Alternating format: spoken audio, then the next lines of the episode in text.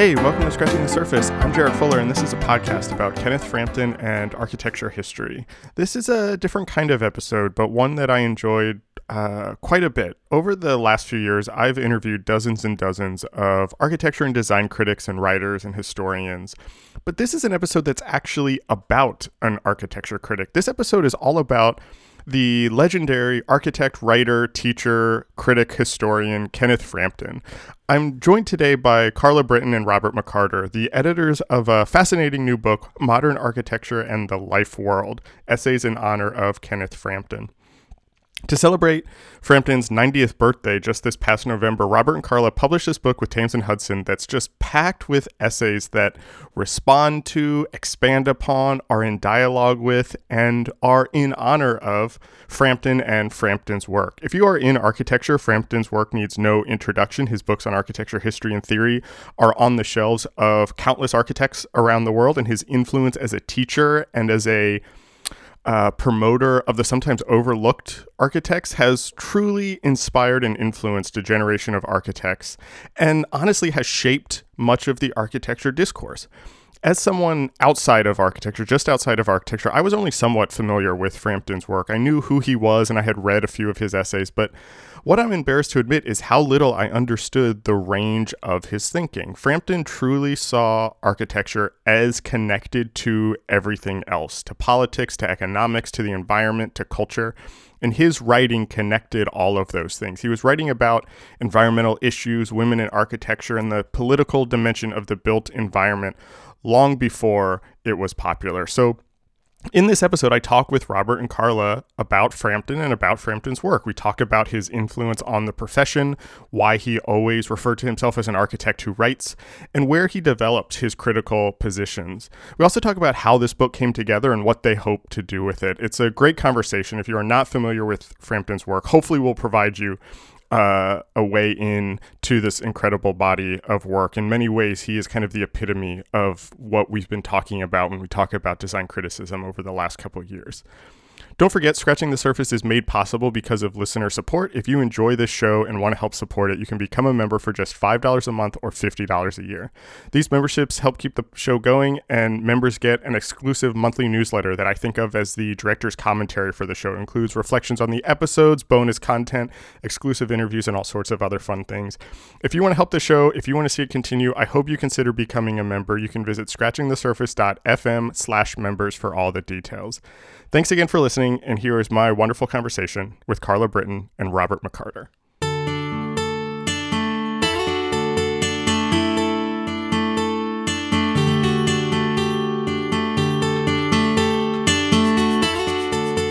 I want to start by talking a little bit about the the origins of this book, this project. You have this this newish book, Modern Architecture in the Life World: Essays in Honor of Kenneth Frampton, and it's a really kind of fascinating project, uh, and I think it's it, it's hard enough to get a book published about you know architecture and design criticism these days. I think it's even harder to have a book that is kind of about or in honor of another architecture design writer. Uh, in your intro, you you call the book an act of resistance. Can you talk a little bit about where this book came from, or where this project came from, and kind of how it got started? Well, I think um, from the start, we received some, um, you know, raised eyebrows about doing uh, a project that um, many people thought was um, somewhat anachronistic. That is um, a kind of sustained celebratory piece of writing that um, that honors the work of of Kenneth Frampton, and I think many people thought that that kind of project is at odds with you know the very fleeting character of um, public discourse today.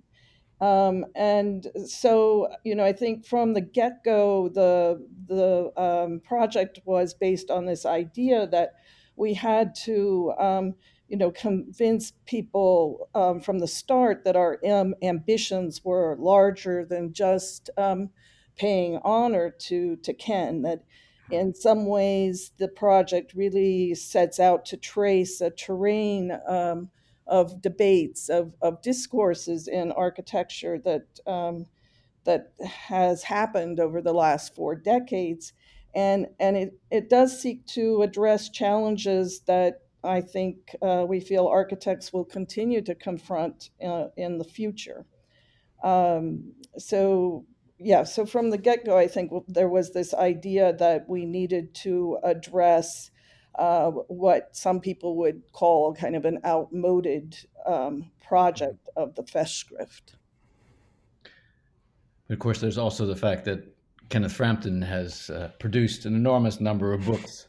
right. And uh, we were well aware that um, in order to honor him, it would be uh, it would be worth trying to uh, have a have a book that could be added to this. Um, and what's interesting is that uh, you know uh, the book as a kind of Festschrift, which is often a kind of festival of, of writing in honor of someone, hmm. uh, whether they're retiring. In this case, it had to be to do with uh, thought about doing something for his 90th birthday, which was this November.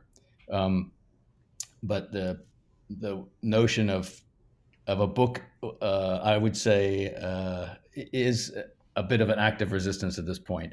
Um, but it's an active resistance that that feathers in very well with his own belief in the power of books and um, right and uh, and his participation in a, a sort of a un, innumerable books that he's made some kind of contrib- contribution to over the years in terms of uh, writing them or ma- writing forwards and other his his um, I mean his activity has really shown that books still have uh, a power um, even in the ever increasing rise of the the digital world that books have a kind of power to um, to create discourse and to uh, or a space for discourse around the book. So um, we felt because uh, there were, of course, there could be many ways that his his 90th birthday and other kinds of um, events in his life could be celebrated, but we thought this would be the most appropriate for us to take on. Yeah, yeah, I think that I think that's um, I think that's right. You have a line. Somebody has a line in the book, and I, I forget who said it. It might have been in your introduction. I'm sorry, I can't remember. I, I didn't make a note of it about how it's almost uh, rare for there to be an architecture book that doesn't have a Kenneth Frampton uh, intro in it than than one that does. Um, actually, it's, you know, a little, it's a little more pointed than that. It actually is.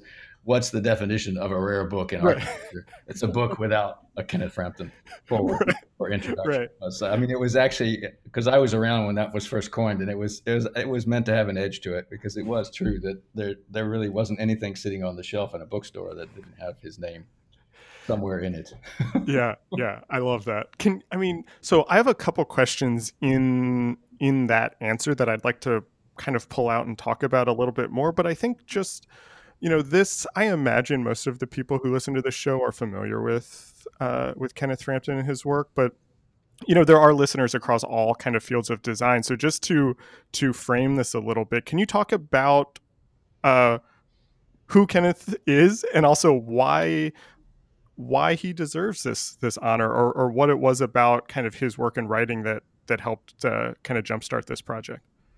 Well i mean uh, you know just um, i think a very simple definition is that he is this um, respected scholar uh, teacher a practitioner uh, somebody who has um, created a lifetime of work about um, the act of building as a as as really a, a project as a matter of um, of really important cultural significance uh, and given this very expansive uh, body of work and his um, I don't know, oh, five decades of teaching, he has uh, really, I think, um, impacted so many individuals um, in the architecture world and its related fields. Um, and um, and the book, I think, is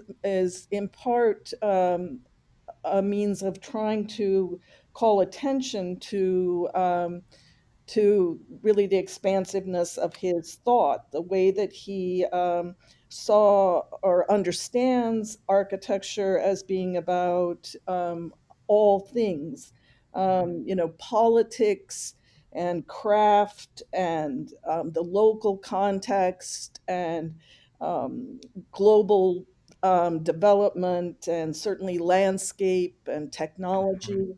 And given um, the breadth of that interest, um, he is uh, an individual who I think has been able to touch um, uh, the lives of, of people in all different um, fields. Um, and I think, too, you know, he is very much a, a public intellectual.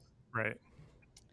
So he's somebody who, um, you know, I think is very um, aware of his um, of the power of of being able to represent or articulate uh, a message um, to the public about um, about the importance of the built environment. Uh, and that role of of public intellectual um, is is really reinforced by uh, his uh, his outspokenness, uh, his engagement with the world, certainly his his scholarship, um, and a word that keeps coming up um, again and again is his his generosity. I think his Mm. generosity in in sharing um, his ideas with his with students, um, the way that he is able to connect with um, people from all different kinds of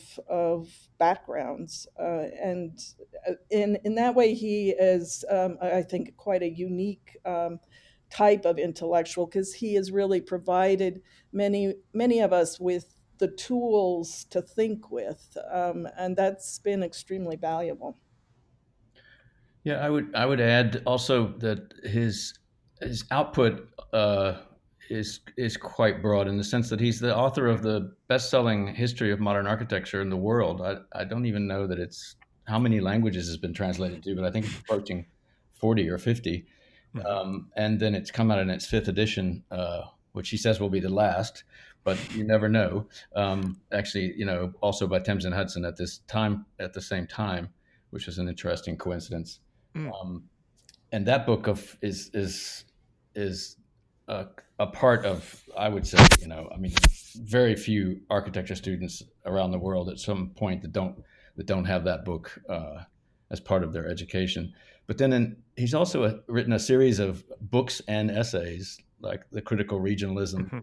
essay as well as the studies in tectonic culture, which are also used in schools. But I think that they have had an equal or perhaps greater impact on the profession um, in that uh, what he has done, particularly in the tectonic culture book, is to reframe how it is that architects, practicing architects, which he considers himself to be one of, how they uh, view history, because they don't view history in the same way as people trained in classical art history.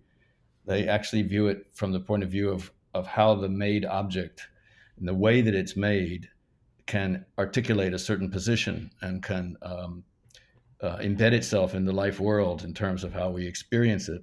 Um, and that's a, a, sort of an analytical approach um, based in experience that is just is just largely absent from uh, more I would call sort of distanced uh, modes of of uh, apprehension and, and analysis. And I think it's it it's also led to the fact that he has uh, across his career um, sought out architects who whose work was of a very high quality, but were often overlooked Mhm. um, in the sort of uh, stylistic or sort of journalistic structure um, of of critique. And uh, I, I would mention people like uh, Álvaro Siza, who who is, uh, you know went on to win the Pritzker Prize, but when he was first written about by by um, Frampton, almost no one knew him outside of I would say no one, in fact, knew him outside of uh, Portugal, and um, and he still practices in Portugal pretty much in the same way he always did.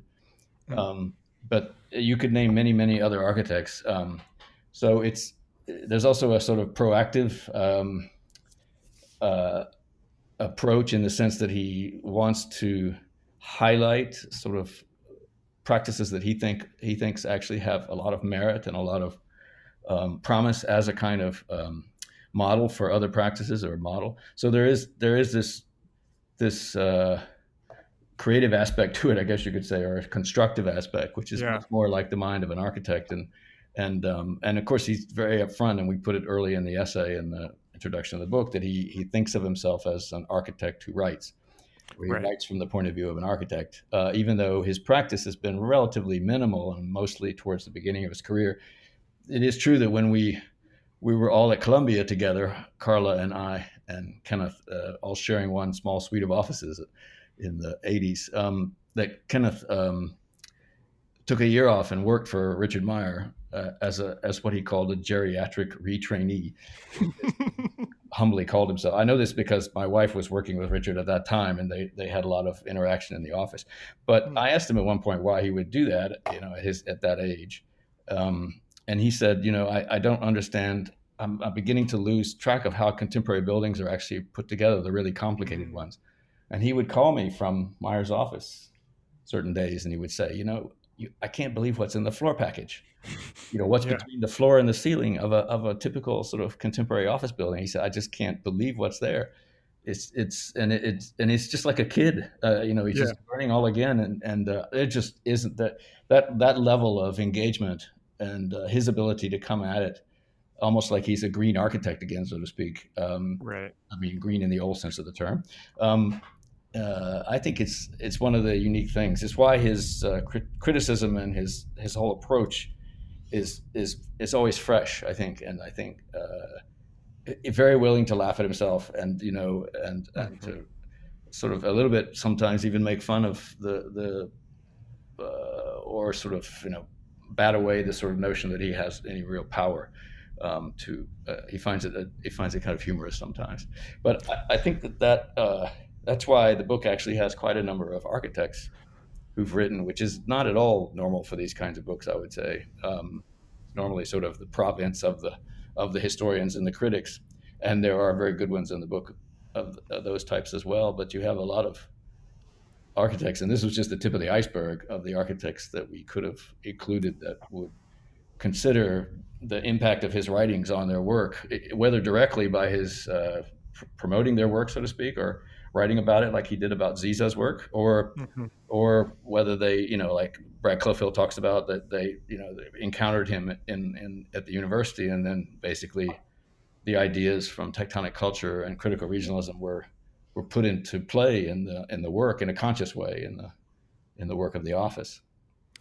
Yeah, I want to I want to come back to to this idea of of him considering himself uh, an architect who writes. But while you're talking about the architects uh, who contributed to the book, I, I do have a question about that kind of uh, editorial process because something Robert that you also said earlier is that um, and, and Karla, you were saying this as well that this was not meant to be th- this wasn't meant to kind of promote celebrity or promote his identity in some way, but really in dialogue with his ideas, which I think really comes through in the book. And I, I was surprised how many uh, practicing architects contributed. Can you talk just uh, briefly about um, kind of how you selected the contributors that you did and how you mm-hmm. how you've kind of found that balance between both honoring him but also uh, kind of expanding on his ideas and furthering his ideas and and having essays that are, you know, I, uh, it, it's interesting the range of of of pieces because there are kind of responses to his work. There's work that's about him. There's pieces that are influenced by him. Um, how did you kind of think about how all that comes together? You know, we worked on the book for um, around ten years, but maybe mm-hmm. only the last three years with a great intensity. Um, but we started with something like a hundred and some names. I don't remember. Karla actually had the first list. She probably could pull it up. But um, and then of course we realized that we'd left another 500 off the list, and um, and uh, because uh, it it's it's it's an impossible task. And then of course the publisher had other ideas about the number of people that might be involved in the book once we came to the publisher. Mm. but uh, uh I think what we wanted was a range. We did not, well, I guess in a couple of cases, we made a sort of slight suggestion of what people might do, in particular with the architects. Mm. Um, if, if they didn't have a sort of, if they didn't sort of jump at the thing with an idea, which many of them did, many of them didn't really need any um, direction. But uh, we suggested it would be helpful in some cases to have an essay that covered certain areas. And, and um, uh, that was true a little bit through the book, but most of the essays actually were were what the authors felt would be the appropriate way for them to honor Kenneth. And some of them, you know, are writing about things that. Um, or work of architects that I'm not sure Kenneth is, is particularly supportive of. It's more sort of showing the fact that he has a range. He engages everything that's out there in the built life world, whether he thinks it's an appropriate way to do or not. He realizes it's built, it's in the world. One has to deal with it, and um, so that's that's one of the reasons the book has such an enormous mm-hmm. range. And you have people like you know, well, should we mention names, but maybe not on the podcast? I don't know. It's up to you. But you have Robert A. M. Stern, but you yeah. also have the Grafton Architects, and so you have people that I don't believe would. normally appear together right. in the book, if I may say so, um, uh, or even Kenneth and Stern, even though they were colleagues for many, many years at Columbia and, and have high regard for each other, but they have they have crossed swords seriously, which yeah. we make small reference to, and even even Bob has made some reference to. But um, uh, I, uh, you know, the actual sort of process of winnowing down, we could talk about that. That's that's really not something that there's a lot of happenstance and other things that happen. Right, right, right. The fact is that our idea was that this this should be the book that Karla and I could do the way we it would be something that we could do and maybe other people might not be able to do, but that there we hoped would be and we sort of suggest that in the acknowledgments that we hope that this will stimulate other people to say, well, that but there's other things that need to be said and there's other people that need to be involved and that is for sure. And uh, I do know that you know just shortly before our book came out, there was a publication by the OASE group. Is that it, uh, Karla, out of uh, the Netherlands, the Delft University group? Mm-hmm. Um, and there, it's it was actually a, a, retrospective look back at the impact of of uh, critical regionalism mm. essay, just just that one essay. Um, and there is also another group of essays to be published next year or f- fairly soon, um, edited by uh, uh, a former student of Kenneth, but also mine at the University of Florida, who um, who's collecting together a, a essays of Kenneth that have actually become rather hard to get, sort of not, maybe not the most well known, but other essays that have been out of print for a number of years and trying to put them forward as a as a kind of reader.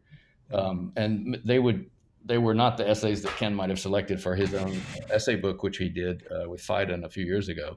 Right. These, but that just shows the fact that even his sort of maybe what he doesn't think of as the most important contributions or the most memorable ones are are, are still of great importance to many um, practicing architects and also scholars and teachers. I just uh, wanted to add that um, you know I think we did, uh, as as Robert has said, we aimed really to uh, cast a, a, very wide, uh, excuse me, a wide net uh, representative of um, you know colleagues, architects, former students, um, and also people that would represent different parts of the globe, certainly Japan, France, Finland, Spain, Russia.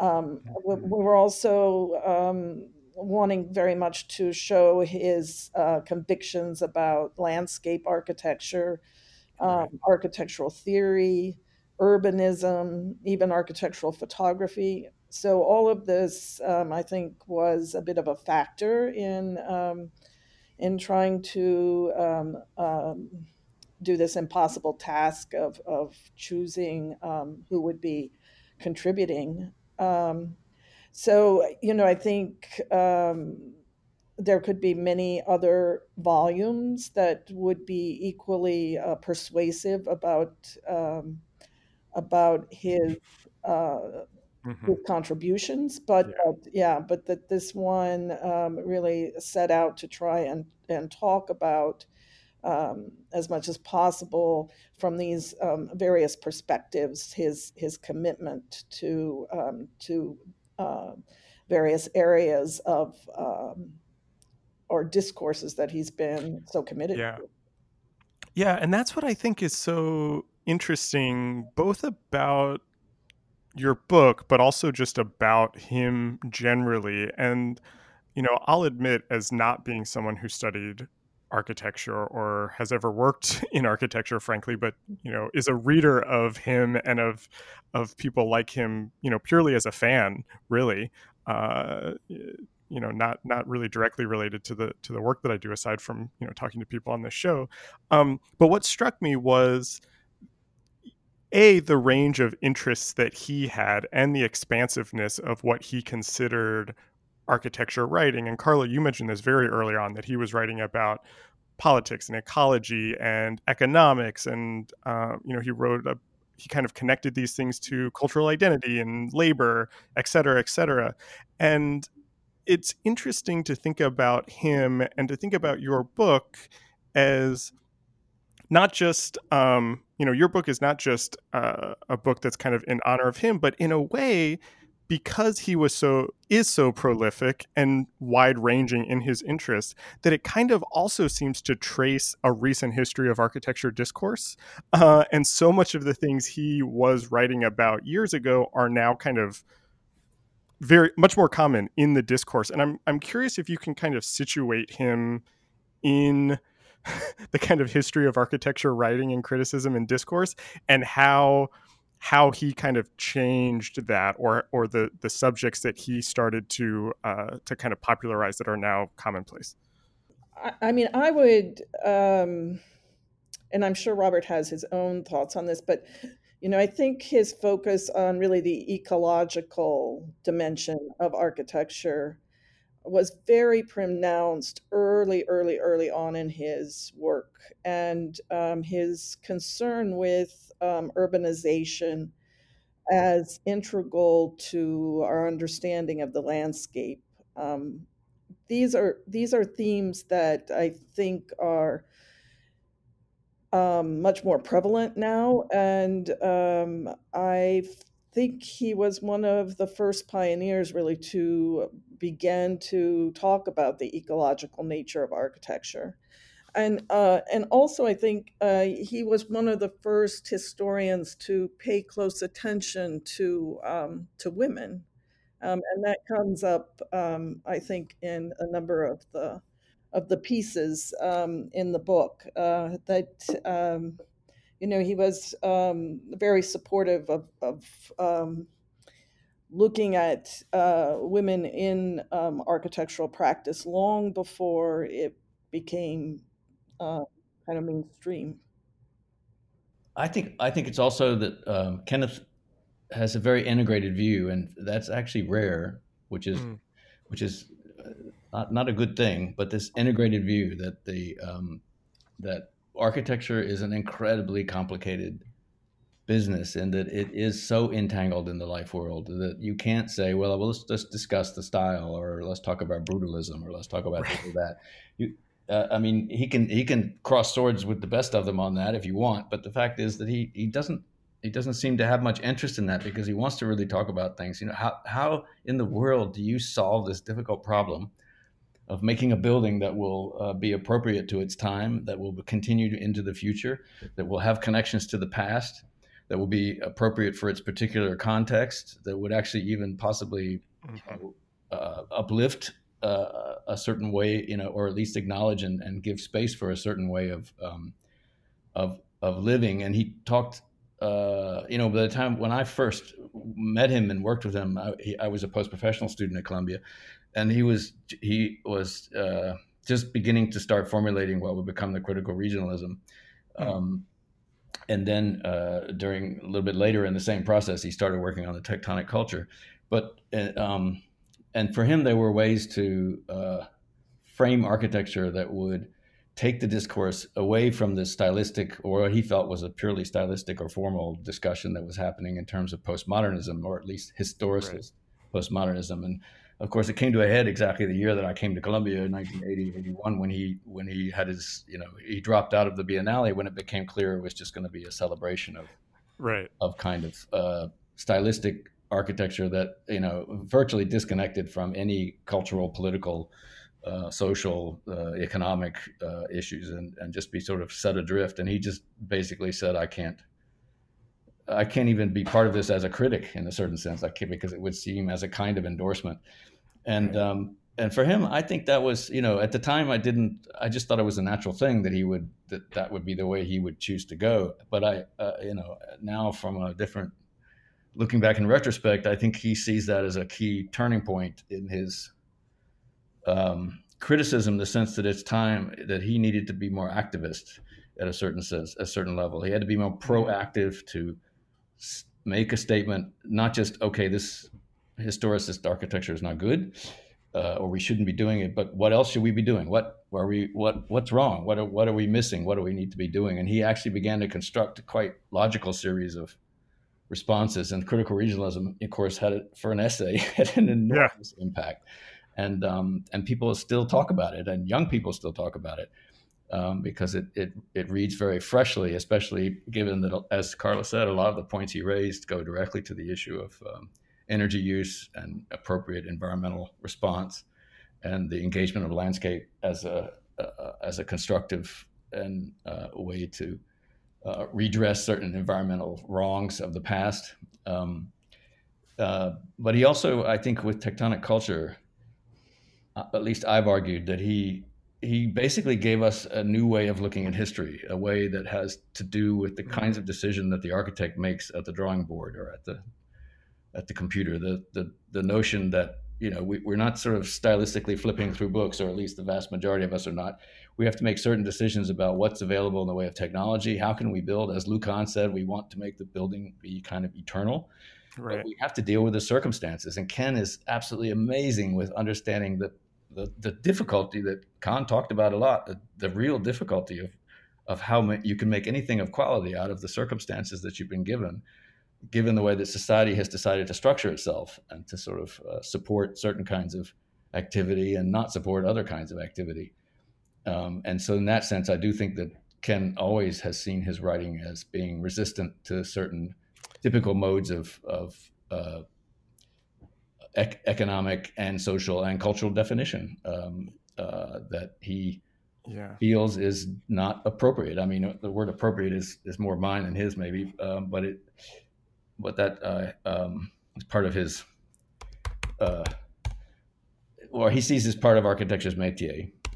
Yeah, I mean, do you have a sense of of that, where that kind of um, activist lens came from? I mean, in the book, in, in your book, you, that you talk about uh, him kind of reading Hannah Arendt and that having a big impact on him. But it's interesting how so much of his writing does, and and way ahead of his time in some some regards, pushes against this kind of stylistic way of talking about architecture, and and truly is is a type of activism in promoting ideas, whether they are environmental, whether it is about uh, kind of promoting women or architects who are kind of outside of the the kind of core of the discourse or the modern project if you want to call it that where did that come from i mean because it seems like it was there really early on do you have a sense of, of kind of where that lens developed for him I, I just want to uh, underscore that I think it came early on from his convictions about the importance of public space.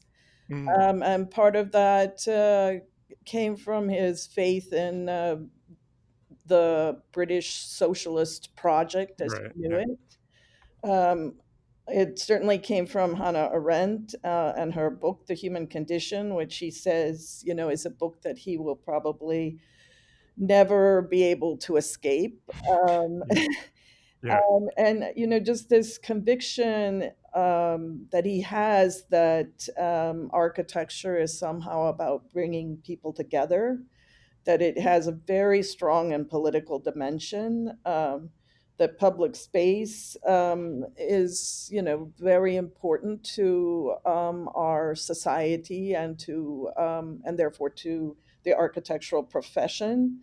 Uh, and in some ways, you know, I think it's this um, the questions that he's raising about public space today, when so much is happening um, virtually um, because of the pandemic. You know, he, I think he's at the moment very concerned about um, the way that Zoom is now um, our um, our ways of gathering, and you know, yeah. I think he sees that as very um, inadequate in many ways. That you know, as he says, spontaneity is really inhibited by Zoom, um, and so much of our life is compromised by Zoom. And you know, he has this uh, great reluctance to um, to meet virtually. Um, so, in a way, um, you know, I think that this conviction about public space was um, essential to his um, to shaping his worldview early, early on.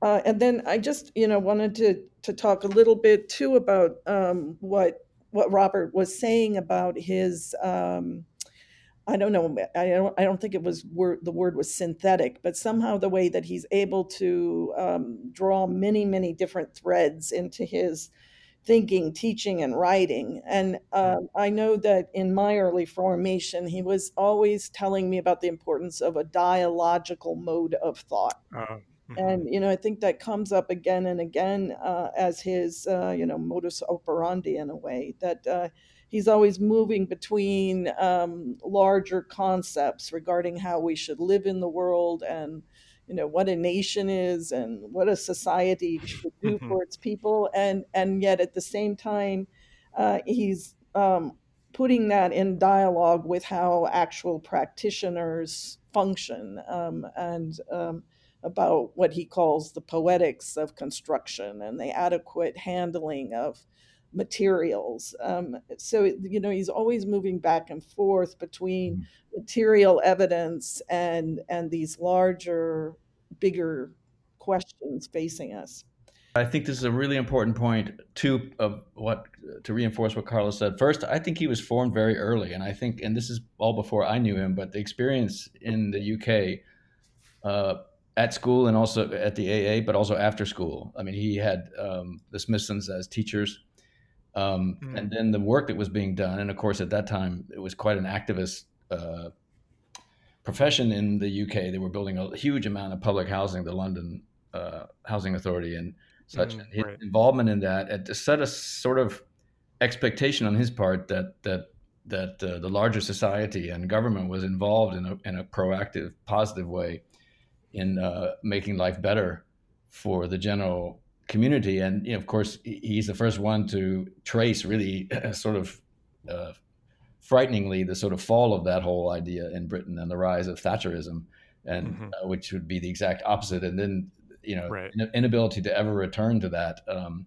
but I think it formed him in a way that when he came to the U.S. and, and confronted the sort of uh, ecological sort of yeah. nightmare of the Northeast, um, first exposure when he first came to teach at Princeton, and then and then uh, and then uh, having Arendt in New York and giving lectures at the New School, which he was able to attend. In addition to reading her book, he was able to be part of those um, discussions in some way while he was um, while he was teaching at Princeton and also at Columbia. Um, I, I, think that makes that makes an enormous difference, and uh, I think that the short but but I think very important period that he practiced with Douglas Stevens and the kind of people that he met in that office mm-hmm. and the kinds of work that they did um, uh, sort of set the table for his ability to interact with with architects. And I think this synthetic notion that that uh, which is a good term, integrative. I think also another the the way that he's able to move back and forth from the largest social questions, which when you confront a working architect with these sort of bigger issues, it's just well, what am I supposed to do with that?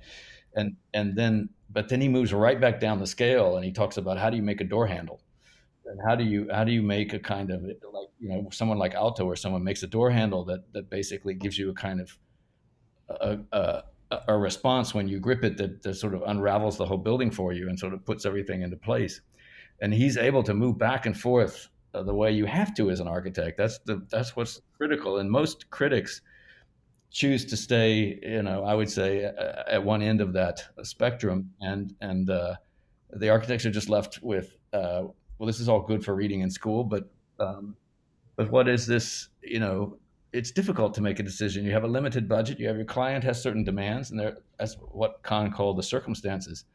And I think Kahn's uh, uh, Frampton has been hugely helpful in giving architects a kind of framework in which to grapple with these realities that still allows a kind of idealism and a, and a kind of yeah. positive uh, notion about making the world a better place, which underlies all his writings. Yeah, yeah, I think yeah, I think that's exactly right. And you you started answering exactly where I wanted to take this conversation into. It's kind of my final couple questions because I wanted to come back to this idea that he always he still thinks about himself or refers to himself as an architect who writes and uh, you know, as I told you, kind of my background before we started recording, that's that's kind of similar to my own experience as somebody who's a, a designer who also writes, and I'm I'm interested in how that identity shapes the writing or how he uh, maybe approaches both of these positions. You know, the importance of still thinking of himself as an architect, but also as a writer or theorist, and you know, I guess it I guess it is that that kind of dialogical nature that we're talking about and being able to zoom in to the details but also zoom out can you talk a little bit more about that kind of his uh, maintaining the identity of architect and why that's important both to him and kind of self identity but also to his writing i think for for for ken um, architecture's boundaries are as we've been saying, is, are very um, expansive, um, and and I think they extend out, outward in in two directions.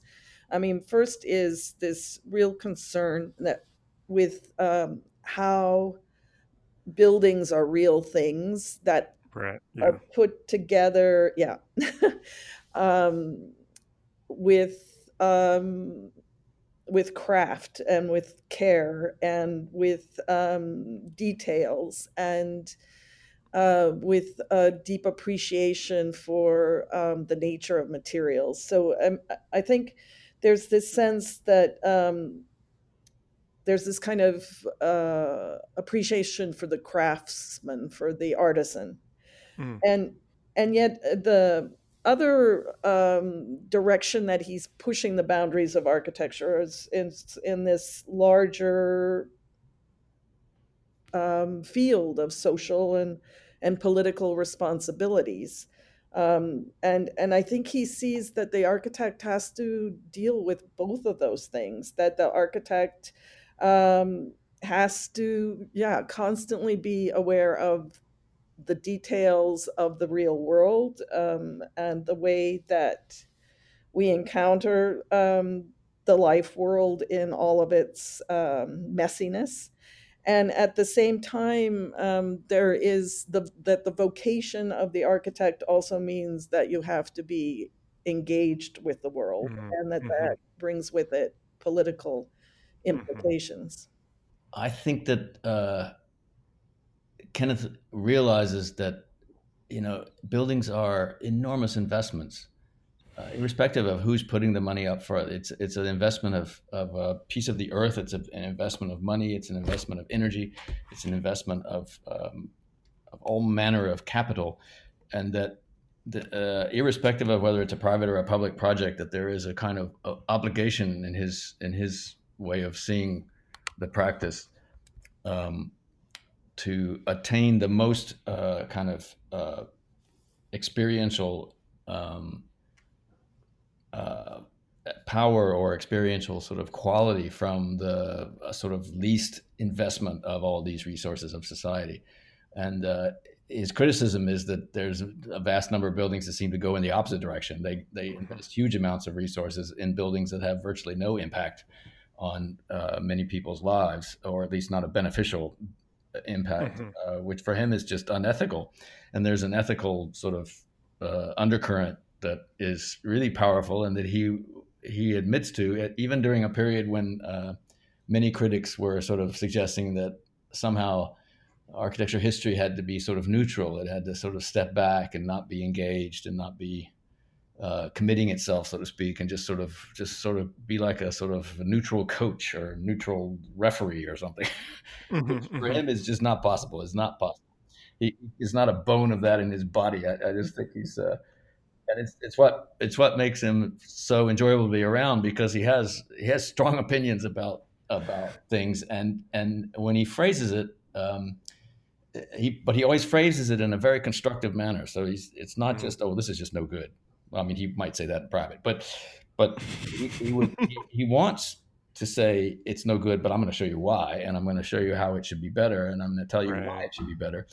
and and um, and and I'll reference it with other examples because, of course, his range of what yeah. what he has available in his head is just uh, well, Karla and I can attest to this from years of experience, but it's just extraordinary what he can hold um, in terms of uh, if he gives a response to a question, it's encyclopedic. He can touch base to everything without any notes. And we know Carl and I have known him some instances where he's written some essays without notes on an airplane, um, oh, wow. which have just blown us away um, when we were sort of when we saw the result.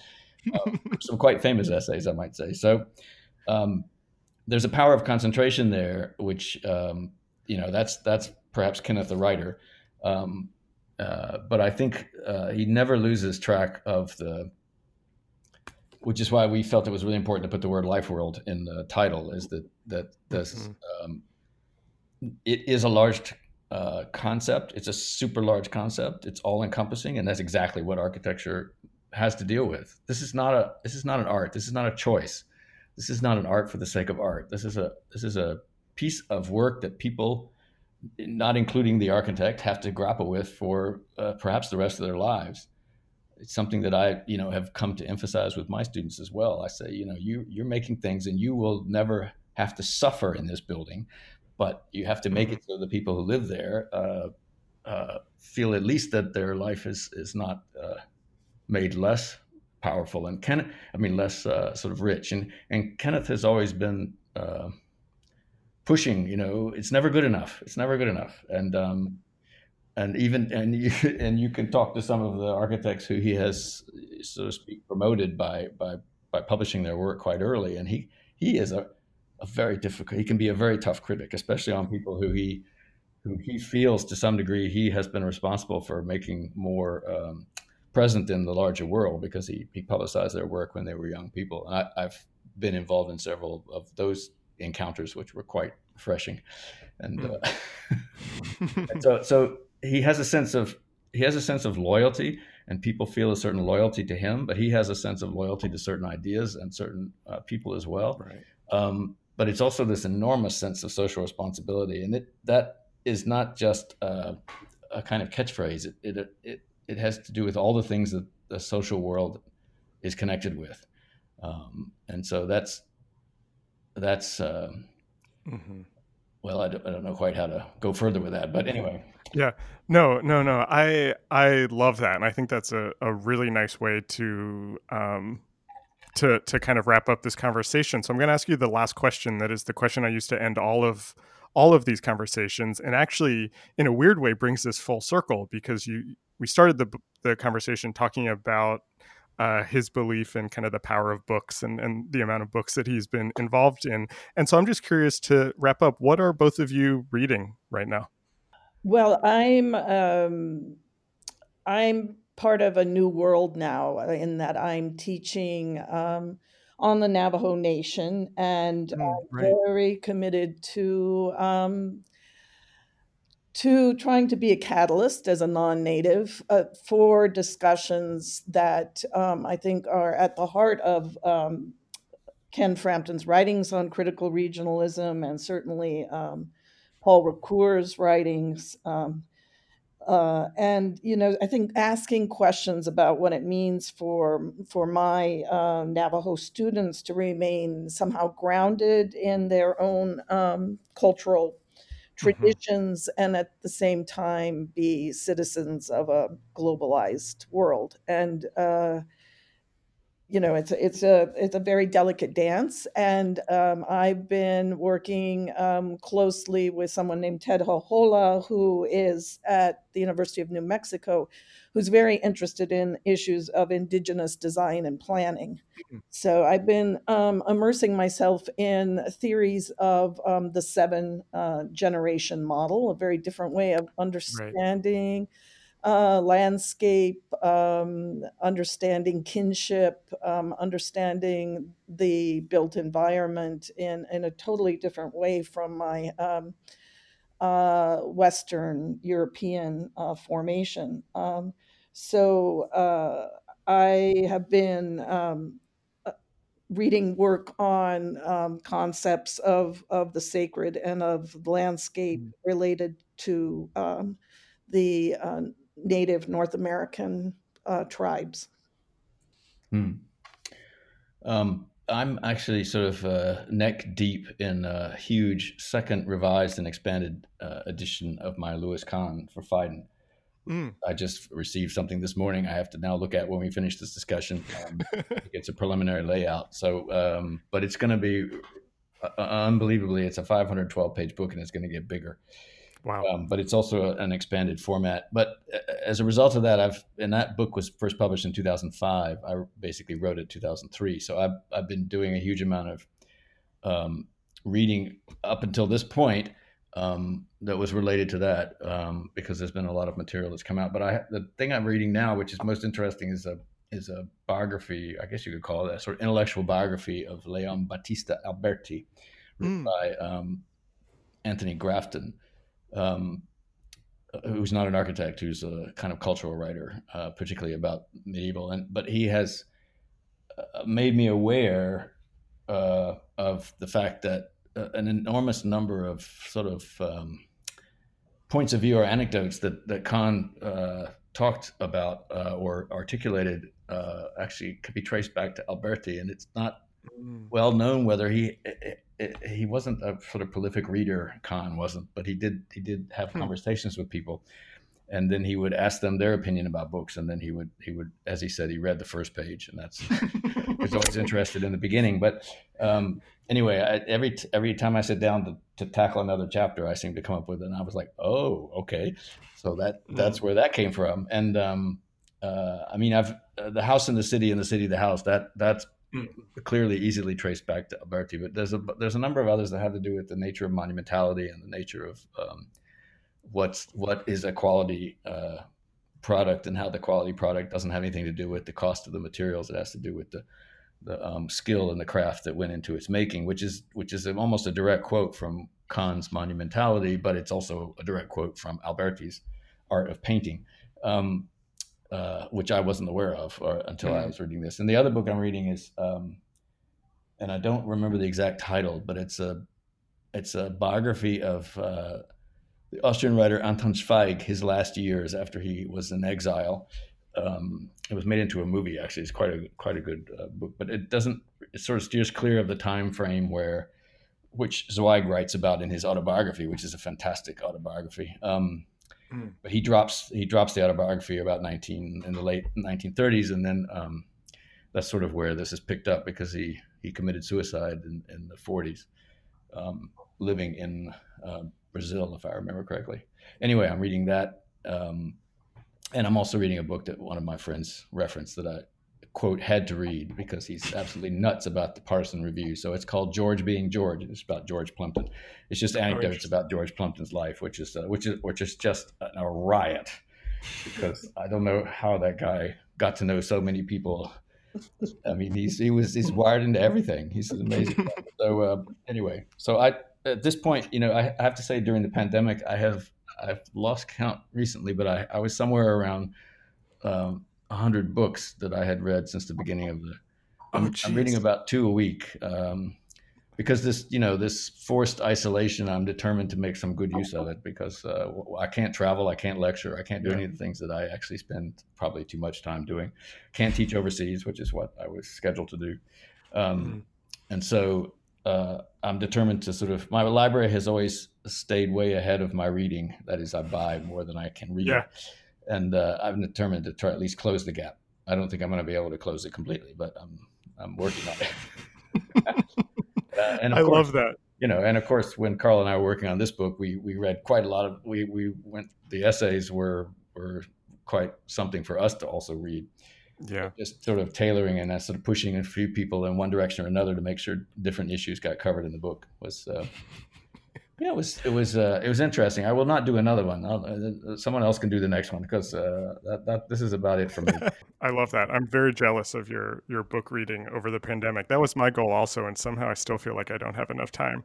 Um, i I just want to say that I, I loved this book as somebody, like I said, who's outside of architecture and was familiar with critical regionalism and the, the broad strokes of, of Frampton's work. It was so nice to spend time with this and put it in context and, and kind of understand his influence, uh, you know, kind of so much better. And it was it was great talking to both of you about him and about the book and about uh, kind of the evolution of, of architecture discourse, really. And I know you both mentioned that you did not want to talk too much about your own work, but you did kind of slip some things in at the end. So we should uh, we should do this again, where we can talk about about some of your other projects a bit. But thank you so much for uh, for being on the podcast. I really really enjoyed this. Thank you. Thank you.